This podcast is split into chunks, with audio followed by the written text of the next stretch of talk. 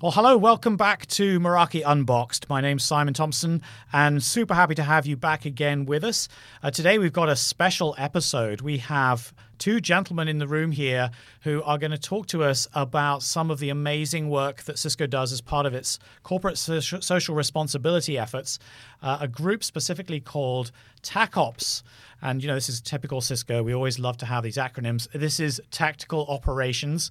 Uh, but I'm not here to uh, to just talk about it because I don't know a huge amount. I have two of the experts on TACOps in the room with me today. I have Dustin. Say hi, Dustin. Hey, everyone. Hey, and we'll get back to you in just a second. And we have Linus. Hey, hello. Awesome. That was you could tell this was not rehearsed, folks.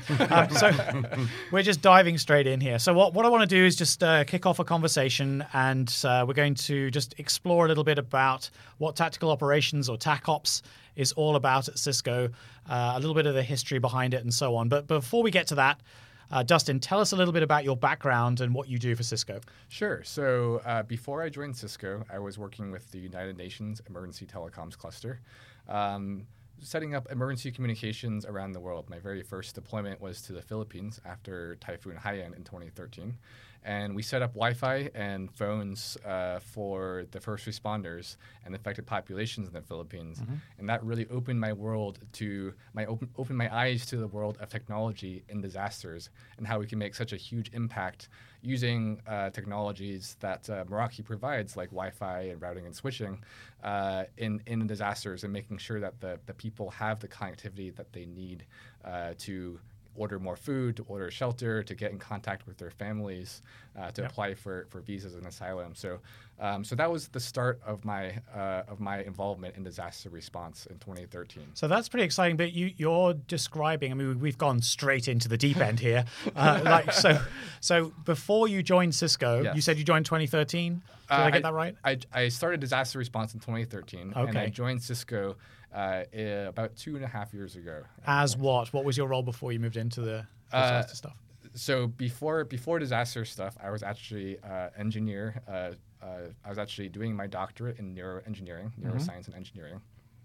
Um, working at a university in the Middle East, uh, and I, I, basically I saw the the, the typhoon come up, and I was like, hey, I wanted to to how do I contribute my engineering skills uh, right. to, to help to respond to this disaster in some way. Okay. Um, so I, I, I, basically cold called the UN. I was like, hey, is there a way that I can volunteer with you and uh, go out to the Philippines to use my engineering background, my, my geekdom, to right.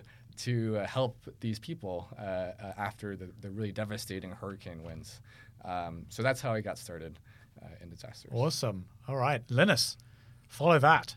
What, what, tell us a little bit about your background with Cisco. So I'm actually a marketing guy at Cisco. My background is in electrical engineering, but I just do do marketing work for the great organization at Cisco that mm-hmm. I'm part of. And uh, I was at a Cisco Live about five, six years ago. That's our big trade show that we have uh, in the U.S. And the last day of the show, last few hours were quite slow. And so I, I went by the, the, the, the NERV, the Network Emergency Response Vehicle. That's this big 26 foot long communications truck that we have right. that we deploy. And uh, and I, I, I, met the team and I said, hey, I've got a few hours here. Uh, uh, could I do something? So I, uh, I had my camera with me and I cut a video uh, about how to volunteer for TACOps, and that was my first volunteering event at TACOps. Right. Um, so we do this as part of corporate social res- social responsibility. There's 10 full-time employees and about 200 volunteers worldwide. Mm-hmm. I'm one of those volunteers, um, and so. Uh, I've I had the opportunity to deploy to events, but I've also used my marketing skills to help internally and externally Cisco uh, TACOps spread the word of what TACOPS does so that public sector right. knows to call on us if there's a problem so that it so that account managers know that we exist and that we can help and put us in touch with the right people because we need to be invited before we are deployed mm-hmm. we can't just show up because there's roadblocks there's customs yep. there's there's all of that the details that get really really complicated so we we uh, we as part of TACOPS um, are are uh, are a, te- a, a, a team that, that, deploys worldwide, but we uh, but, we're we, we're based out of uh, out of the U.S. for we, uh, for the core team. Okay, so and I think there's a really important point that you made uh, towards the beginning of that, which is that ways in which you can contribute for something like social responsibility work, there's all kinds of different ways. You don't have to be a technical guy. You can be a marketing person, uh, and uh, you can you can make a make a difference in that particular way. Um, all right, so let's let's get into a little bit about the history of TACops. Uh, Dustin, you uh, you you gave a presentation a little bit earlier on today, uh, where you set some of this stuff out, and I think you said I, I think I correct I'm correct in saying that it's over 50 disaster incidents that uh, TACops has been involved in over the course of its history. Maybe just give us a little bit of background about how this thing got kicked off in the first place, how Cisco got involved in this kind of work, and how TACops has evolved over the intervening years. Sure. So, TACops, as we know it today, as a humanitarian response organization, really formed around 2005 with our response to Hurricane Katrina. Um, we sent down many pallets of gear, uh, of, of gear that was really intended for data centers. We sent that down to, to Hurricane Katrina with a bunch of really well intentioned engineers. Mm-hmm. Um, and uh, we learned a lot from that initial response. Um, it was uh, very well-meaning people, uh, but they were they were engineers who hadn't necessarily been trained in how to respond to disasters. They hadn't been trained in the incident command system that we use across the U.S. Right. They hadn't been trained in understanding uh, what uh, what the conditions might be like, how austere they might be. They might have to live in tents. Uh, so they had the kind of geeky expertise, yes. but they didn't have maybe the real world way to deal with these practical issues that you run into. I'm yeah, sure. how do, how do you integrate with the command system? Who do you report up to? Mm-hmm. Who are the right people to talk to uh, in the logistics cluster or in the, uh, in the logistics section? Um, uh, so so yeah, understanding how to integrate into disaster is actually very, very important uh, for our team. So, so today our team, uh, we we learned lessons from that, and, and we, we learned that we had to have a, a full time staff that was trained to respond to disaster re- to disasters, right? Um, and understood um, how to build those relationships, uh, who who to talk to during disasters, and, and how to survive without drawing on on the resources that could be better used for the survivors of the disasters themselves. Mm-hmm also, um, as far as equipment goes, so uh, we sent down all these pallets of gear that was, uh, again, really intended for data center environments where you have very clean power, you have air conditioning, right. you have humidity control, you're not exposed to rain and wind and the sun. Um, and that's a very different environment than we typically see in disaster areas where we may be setting up access points under the, the pop up tent that the Emergency Operations Center is using. Mm-hmm. Um, and we have to deal with uh, uh, power off of generators, which go up and down right, all the time. Right, Of course, yeah. It's uh, so it's a very different. Uh, different environment than we normally see in corporate environments that that uh, that most customers uh, that are, use and the products are really targeted for. For sure, so, it's like a fresh challenge. Yes, exactly. Every time, I'm sure. Exactly. Every every disaster is different. Yeah. Um, so again, we took lessons from that, and uh, today our team we spend a lot of effort on the research and development uh, of the kits and the trucks and all the equipment that we send into disasters. Um, so these these kits and trucks they're really specifically purpose built and pre-configured for disasters to make them super super easy to get in and out of disasters and also to deploy very very rapidly. Right, and so. Um, what we're saying really is that Cisco has put its money where its mouth is here and has chosen to invest in this area as part of its corporate social responsibility efforts.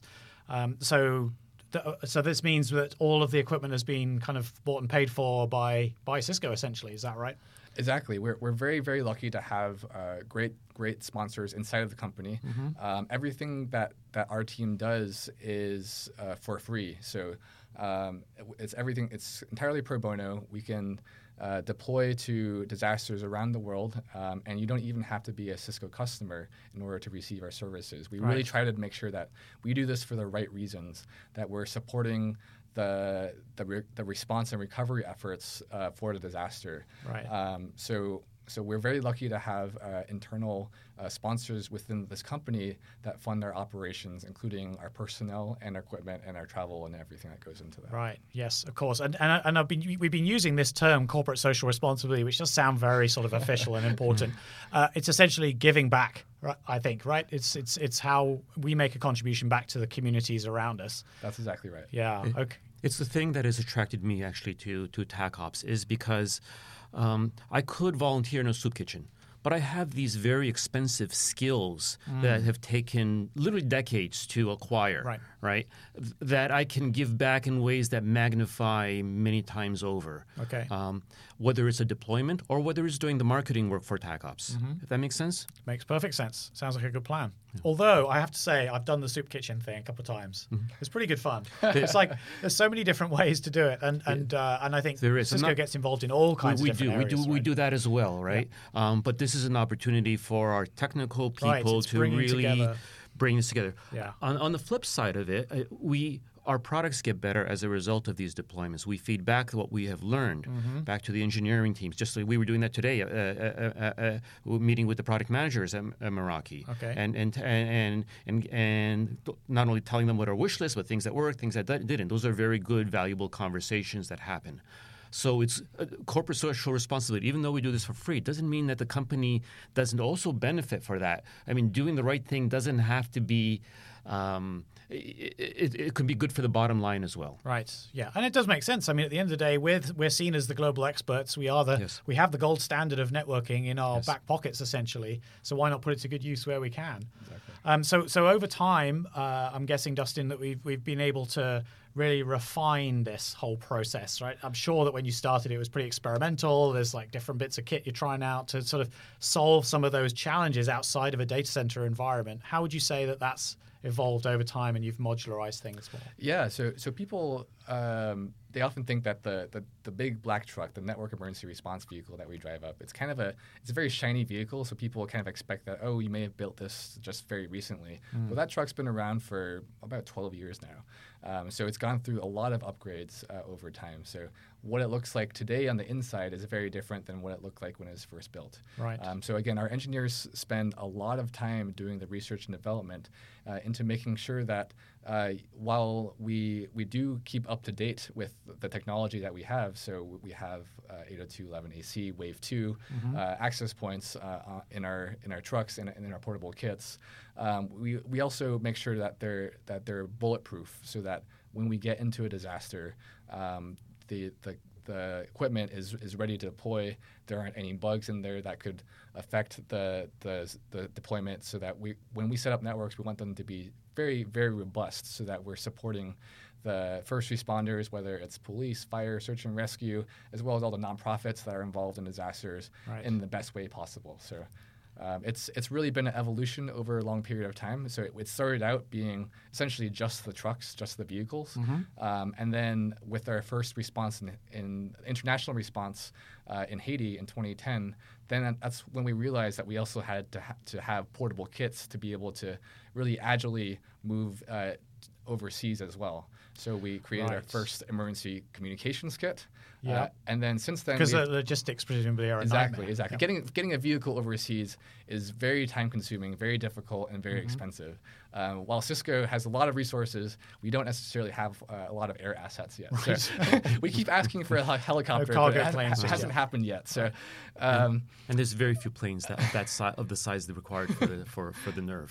Yeah. only, only Yeah. two in It's the a world. big truck. Yeah. yeah, exactly. So, so um, since then, since Haiti, we, we started developing these portable kits. So it started out with our emergency communications kit, which is an iOS-based uh, kit with a UPS and a couple access points, Wi-Fi access points, and a couple of phones in the box. Um, and then we, we evolved to use more and more Meraki in our kits, actually. So uh, I think our next kit was our rapid response kit, which is a very small form factor Pelican case that can fit in the overhead bin of an airline compartment. Um, Right. And that has a Meraki MX uh, device in it with a, with a Cisco voice over IP phone. So it's kind of a, a first in ca- strike capability so that we can get comms up really quickly. Okay. And then as we continue to evolve our responses, uh, we also developed a phone kit so that we could quickly set up like a 911 call center or something like that. Uh, and then we also developed a, uh mesh response kit. So uh, this is Meraki based with MR84s in them. Uh, and we, with that kit, So we- that's uh, MR84, just for anybody who's not clear, is an outdoor access point. Exactly. deployment outdoors. The MX as well. Obviously, that's a security box, but that. Sorry, I totally interrupted your flow. No, no, no. Uh, so, so yeah, we have we have all these outdoor access points, these Meraki outdoor access points Yep. that we can deploy to cover a large emergency operations center, which may be outdoors or maybe spread across the building, uh, and support with uh, Wi-Fi across the building for all the command staff in there. Awesome. Um, okay, so you, you very casually mentioned these places like Katrina and Haiti. Um, that, this is these are big deals. They're huge things that have happened. Uh, maybe just give us a sense of the different types of scenarios into which TACOps has been deployed up till now. That you know the, the natural disaster types and other other scenarios as well. Yeah, absolutely. So we're really an all hazards team. So we will get to many different types of, of disasters. So whether they are the wildfires that we saw happen uh, last year in Northern California, uh, for example, with the Mendocino complex fires and the Camp Fire, um, where we supported uh, an emergency operations center or a fire camp with uh, with connectivity. So that's satellite backhaul and and Wi-Fi.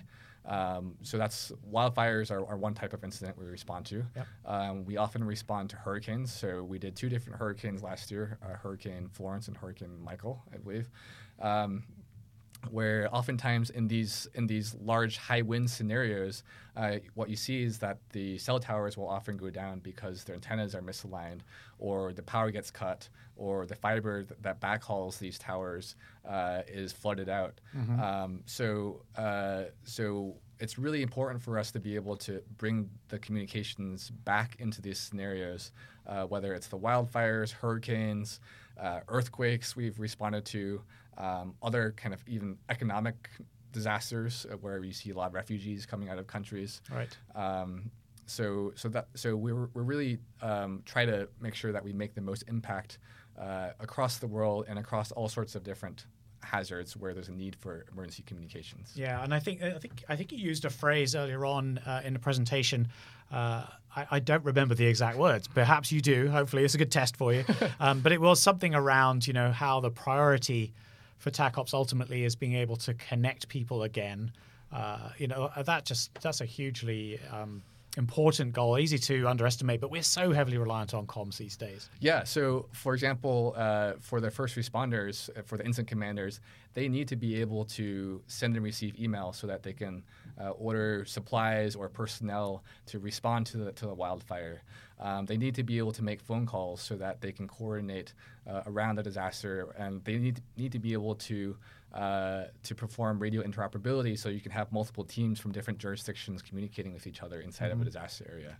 But on the other side of it, beyond the incident command and the first responders, we also want to make sure that we're, we're offering connectivity to the affected populations as well. Right. One of the things that we saw in Greece, for example, uh, was that uh, f- the refugees coming out of Syria, they stepped off the boat and usually the first question they would ask is, where, where am I? Did I land in the right place? But then the second question they would ask um, would be, do you have Wi-Fi here? and what is the password? Um, Wow. As they took their phones out of their little plastic baggies that kept it safe from the water. Yeah. And, and the reason for that is is is pretty simple. Like they, one one is that they, they want to reconnect with their families. They want to tell their families that they left behind that, hey, we made it safely across into Greece. Uh, this is where you can find us. This is where we are. This is how to get a hold of us. Right. Uh, and then an- other other issues are that they need to be able to survive now in this foreign country. Um, so probably most Syrians don't speak Greek. Um, so how do you Yeah. communicate in, a, in, a, in, a, in a completely foreign country? Um, how do you apply for asylum? How do you apply for legal visa status? Uh, how do you uh, get food, water, shelter, housing? Uh, how do you find a job? So, so these things are really, really important to not just the, the incident commanders and the first responders, but also to the to the p- people who are directly affected by these disasters. It's a it's an amazing story, and it just underscores and something which I've always personally loved about the industry I chose to dedicate my career to, and that is uh, that, that ultimately we're about connecting people, whatever it happens to be for, whether it's for business or for potentially a, you know a life and death situation, as you've encountered a number of times. It's amazing, amazing stuff. Um, I'm very aware that uh, that Dustin has uh, his own emergency going on right now, which is a parking situation here in San Francisco. It's a real thing that we have to deal with here in the city. Don't bring your car to San Francisco, folks. Um, so, Dustin, if you need to get going, that's totally cool, and I can continue the conversation with uh, with Linus. Thank you so much for coming in and joining us. It's awesome. All right, thanks for having me. Yeah. Um, all right, so Linus, tell us about the deployments that you've had involvement in up to this point. So one of the things I'd first like to touch on before we do that is um, one of our taglines is secure disaster communications, um, and security is critical for us. Um, so we've seen things everything from because hastily deployed networks are now actually attack vectors mm-hmm. uh, Good people, point. Uh, so people are looking for these for disasters and looking for these networks that are uh, that are that, that, are quickly deployed so we, we've seen everything from from potential theft of, uh, of, of, firefighters' credit cards. Mm-hmm. So you could imagine who would be interested in who's coming over on those boats from. Uh, from, from, from uh, to Greece, you know, we've got state actors involved, so we yeah. we need to protect both the the people who are most vulnerable, as well as those people that are helping the people who are vulnerable. Wow! So to make that make their mission successful and to keep them safe truly safe because this is it's a it's it's a nasty world out there. Mm. So we're going past connectivity and we're talking about you know security as well. Yes. Uh, and so uh, I'm sure we have a plethora of different tools to help us with that. Give us an example of some of the some of the technology that we deploy to to help us with that area. Sure. I mean, what we what a fantastic for us tool the MX device is mm-hmm. because it's it's I mean if you think about d- disasters and uh, uh, um, we sometimes have to manage the network remotely. Mm-hmm. We can't get in, or it might be something like Ebola where we really shouldn't go in, or it could be something like, uh, or or we need so remote management, low power, um, uh, and and and easy to set up security. So um, we've. Uh, so let's let's look at the uh, uh, uh, Ebola crisis. We're able to um, some of the NGOs that were there had unmanaged uh, laptops. Okay. So you had all sorts of viruses on, on those laptops as well. You know, at the end of the day, they may have had a really hard day. They want to watch a little bit of YouTube before they go to sleep. Mm. Problem is that we were on a very expensive uplink. Right. So With probably not a huge amount of bandwidth. I'm guessing. Not, not a huge amount of bandwidth either. But so so so what we're able to do is to to limit the the the, the what they're able to do on that network so that we can extend the the length of the deployment. Right. Because there was fixed cost to to to to the satellite uplink. Get more value out more, of it. More real value, right? Yeah. Um, so and you can prioritize different applications. You can prioritize or even stop uh, applications, and right. it's very easy to do. You know, let's just stop social media, stop stop stop stop stop, stop YouTube, stop Netflix, right? Yep. A couple of clicks on, on the MX and you're done. Right. Right. As well as uh, as well as uh, uh, as well as the secure, security features that we, other security features that we have. You know, I mean, if there, if there's uh, if a laptop is compromised, we can uh, you could isolate it, or we can uh, stop traffic, or we do source sorts of other things. Mm-hmm. Right. All right. Um, Dustin is still hitting, sitting here, folks. I think I, I, think I may have spoken too soon. His, his, parking situation may have been resolved. What's the story, Dustin? Give us the latest scoop. I, am hoping my teammates took care of it, so uh, I, I, have faith. I have faith in them. So uh, let me explain what's going on here, folks, because because you're you're going to be completely blind, of course. Um, the the uh, these these wonderful folks from the TACOps team have come and visited us at uh, headquarters today. That's the whole premise for uh, for this conversation, uh, as well as numerous other uh, efforts that they've made here. They brought their big shiny NERV truck. It's incredibly clean. They look after it, obviously, uh, and they've been running tours here. And we've done a little presentation for for the Meraki folks here. It's obviously hugely interesting to us to be able to see how our own technology is being used in these more complex scenarios. So anyway, this is why because uh, they brought the truck, they had to park the truck. That's a great big thing that sits on the on the street, and we're in a very busy part and, of San Francisco. And then we had to move the truck, and so now we're in a sort of precarious location. you know, it's, it's just turning into a, into a soap opera story very very rapidly. That's right. That's right. So we, we, we, we, like we like this. Stuff, it's spontaneous. Yeah. That's what we're doing. This is li- like live radio so, as good so as. I realized I didn't answer your question though about uh, deployments. So yeah. things like uh, things like uh, Sonoma wildfires You know, sometimes the deployments are multiple weeks. It's a maximum of two weeks le- uh, length. But for example, Sonoma Wildfire, we dropped off a satellite dish for for Cal Fire, and then uh, w- uh, there was uh, um, there was a lot of eva- evacuees from nursing homes, from from well, people from from their own homes, uh, from hospitals. They were all uh, um, at the fairgrounds, and we, and we used uh, some Meraki devices to set up some connectivity for them uh, because uh, one of the service provider networks was down. So we we leveraged off the other survi- service provider's network and provided Wi-Fi for them. So you've got to be pretty adaptable. You've got to be able to, to do things quickly. Every single time Yeah. you're, you're, you're, you're, you're using duct tape, every single time you're climbing a tree or a ladder or whatever else, every single time it's Mm-hmm. you do different. what you have to do. You do what you have to. It makes it interesting. And I think, I mean, Dustin, you touched on earlier on about this rapid response kit and the, the inclusion of Meraki in there. Maybe, um, I mean, you've both talked about this to some extent. Maybe just tell us about what you really like about the Meraki gear from a from a fr- from that perspective, right? In that kind of scenario, because we always think of it, you know, we're picturing it in a in a retail store or Yeah. in a in a hospitality situation. This is entirely different.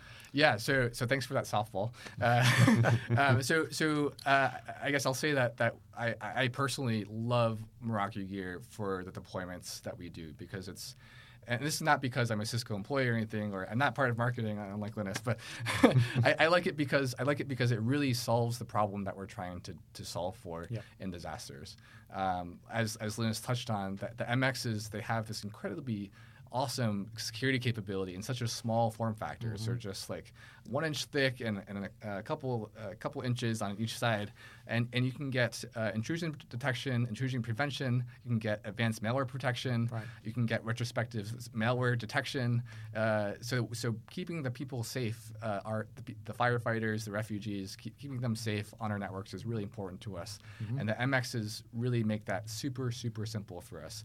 Every kit that we have and every kit that we deploy is pre-configured out of the box to have security enabled on these networks. So we don't even have to think about it. It's, Right. it's there by default. Right. So And you mentioned as also earlier on, I remember, uh, which I'm sure is super useful, is this ability to have different forms of connectivity into the MX from the WAN side. right? Exactly, exactly. So, so oftentimes in disasters, we'll use whatever internet we can get our hands on. So, um, if we have to bring satellite dishes out, then we'll do that. Uh, if we can get access to LTE in a particular area, we'll do that. If we can help a carrier come back from the dead, so to speak, uh, and and bring their their fiber back up, then we'll do that. Um, so oftentimes this means that we have multiple kind of semi-reliable connections that we have to we have to, to deal with. Um, so on the MXs that we deploy, they each have two WAN ports. So we're able to load balance across uh, each WAN port and automatically fail over if we have to. Okay. Um, and we also have uh, cellular modems on, on those MXs as well. So, um, so basically, we have three different WAN options uh, on, on each of our MXs. And that's really important to us uh, in disasters because, again, we're using whatever we can we can duct tape together Yeah, to, to yeah. get connectivity into this disaster area. Right. And, and okay, of course, this is not meant to be a sales pitch for Meraki. We try and avoid being too overt about that. Uh, we, we're trying to keep it real here. But I, I will say this I, I, I'm fairly confident from the nature of the work that you guys do that you would not be using equipment that you had any kind of concerns over or you weren't confident in. So you've really, you've, you're choosing the right stuff for the specific job in hand. Yeah, I mean, I can be real. Our, our team, we use third-party equipment where it makes sense. Um, there, there are solutions that, that work better from third parties than, than uh, I hate to say it, than, than what Cisco is able to provide. Or cer- Cisco doesn't have an equivalent. equivalent. Right. Yeah, exactly. So, so- And, and, and I mean, to be honest, we, we do we do also use use the equipment in very interesting corner cases that, that many Right, of the Cisco sure. products were not specifically designed Right, for. right. As you said at the beginning, Yes. the data center thing. Exactly.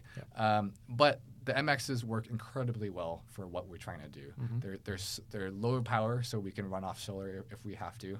Uh, they're remote managed, uh, so that, um, for example, in the Philippines, we had a challenge there where we dropped off our emergency communications kit, which is iOS based. Um, and uh, there was a challenge with the there was a problem with the with uplink in the backhaul, uh, but we left the kit with a soldier there.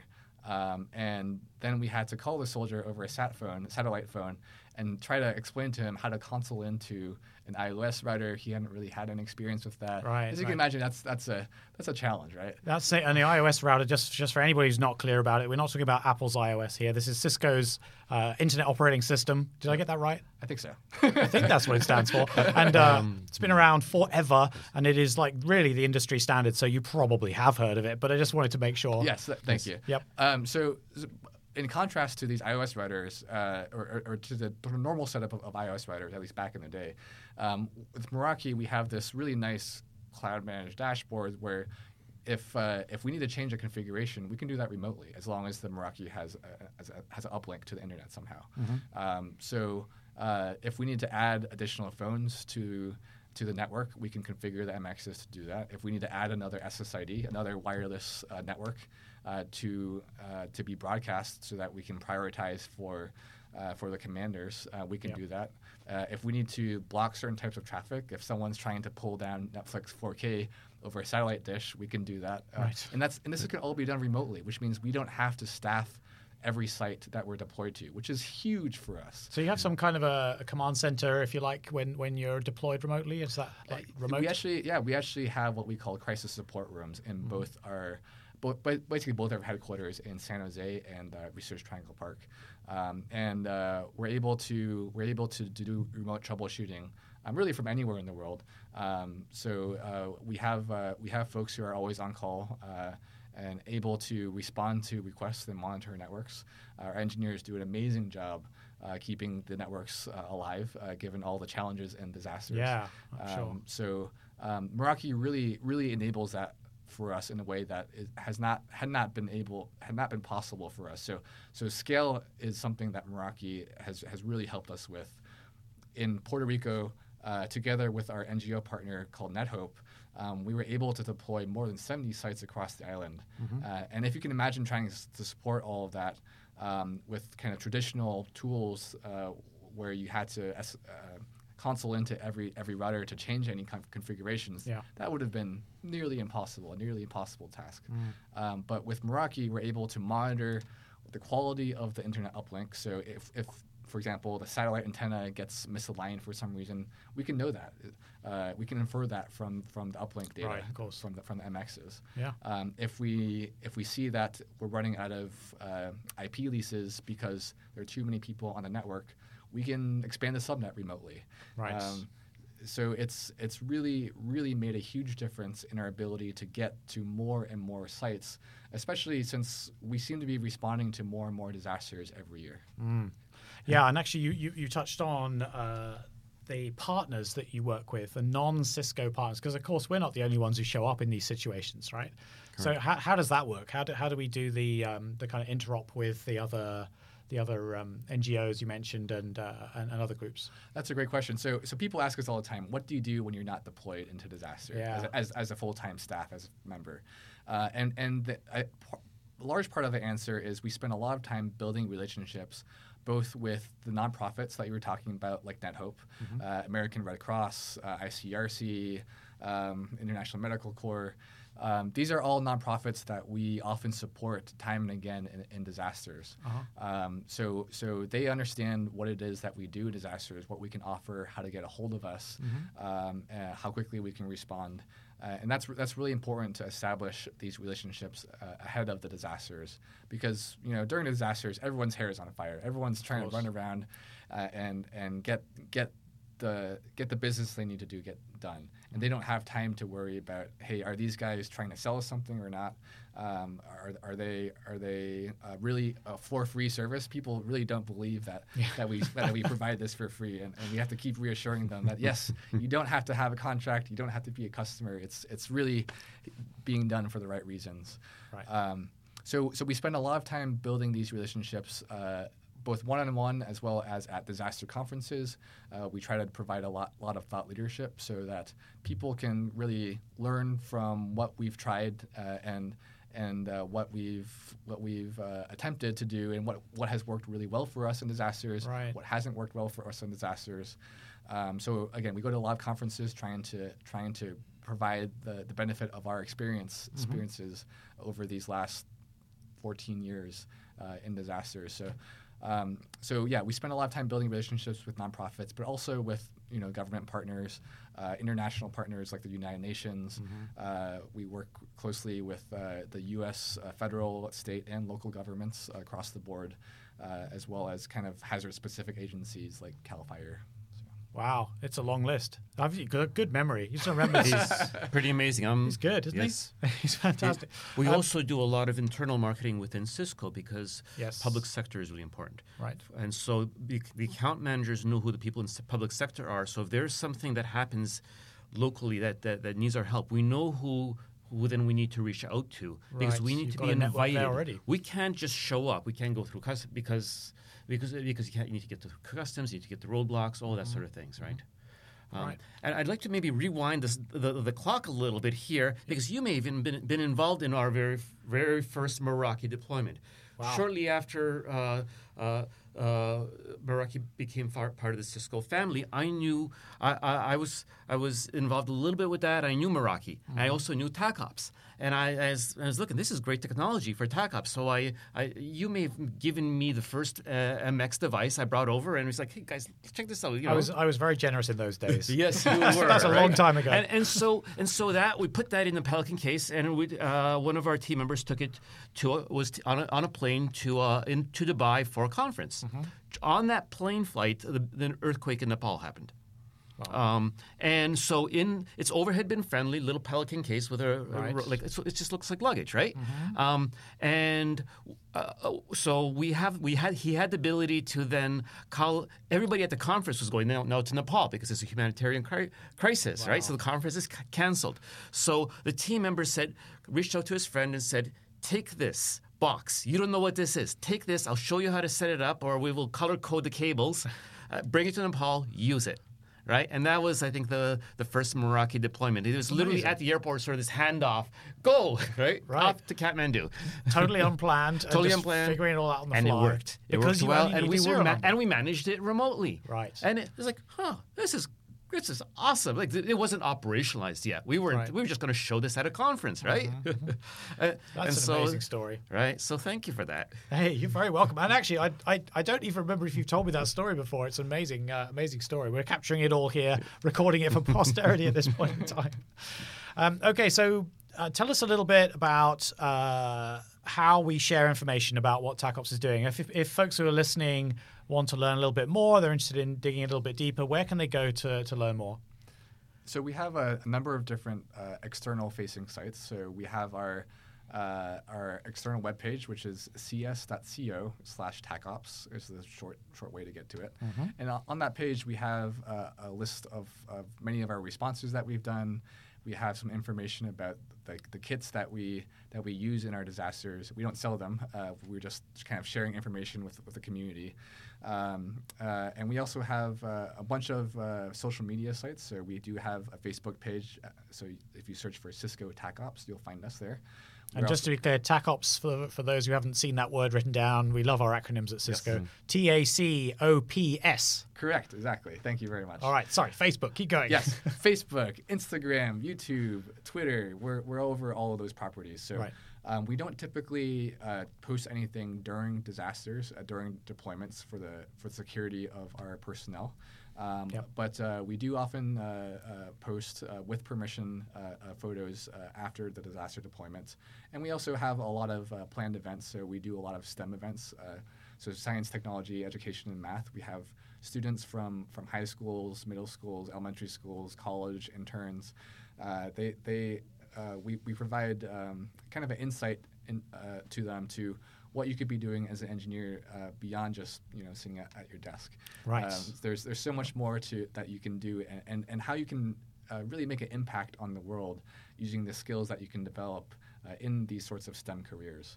Um, so so we do a lot of planned events like that, um, so- and we have photos and, and pictures and, and stories from, from those events as well. Yeah, Actually, it was one of the things. Sorry, Glenn, real quick. Um, I think before I forget, that's all I'm trying to do. Um, it was really nice seeing. We, we in the presentation that we gave earlier on, we had quite a few, I think, engineers in the room from the from the Meraki engineering team, and you know. I, I could almost feel their excitement building a little bit as they as they envisaged how some of their sort of hard work, they spend all day staring at code, and they're and they're seeing the results, then they're and they're seeing this story, these stories unfold of how this technology can be put into use and how they could potentially be a part of it, a contributor to it as well.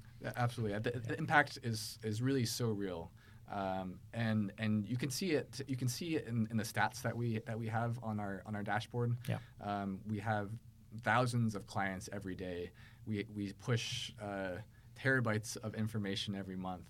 Um, I think our the last number I saw was like we're pushing more than a gig and a half uh, uh, per second uh, uh, over over our networks. Uh, The ones Net- that are live. That are live today. yeah. Wow. Yeah. Okay. Um, Busy. So so it, it really makes a huge difference in uh, both the lives of the refugees and the other affected populations, Mm-hmm. as well as in, in the incident response and, and uh, being able to again you know order order supplies, order shelter, order personnel to respond to wildfires or hurricanes or or search and rescue. That's that's that's so critical, um, and it's it's really hard to convey um, how how much impact uh, that is um, until you actually go out into a disaster and, and you see like you know you, you flip on the Wi-Fi and everyone's immediate, immediately trying to to text and send emails and Yeah. and to pull down situational information about the disaster. Yep. Um, and, and that's really why you know I switched.